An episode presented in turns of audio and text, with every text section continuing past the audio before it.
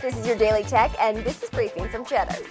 The list of retail bankruptcies is getting longer. Brooks Brothers filing for Chapter 11 bankruptcy and now searching for a potential buyer.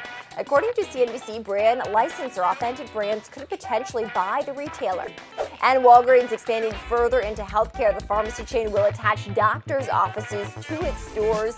It is teaming up with Village MD, which will staff and run the primary care clinics. The two companies planning to open 500 to 700 stores in more than 30 U.S. markets.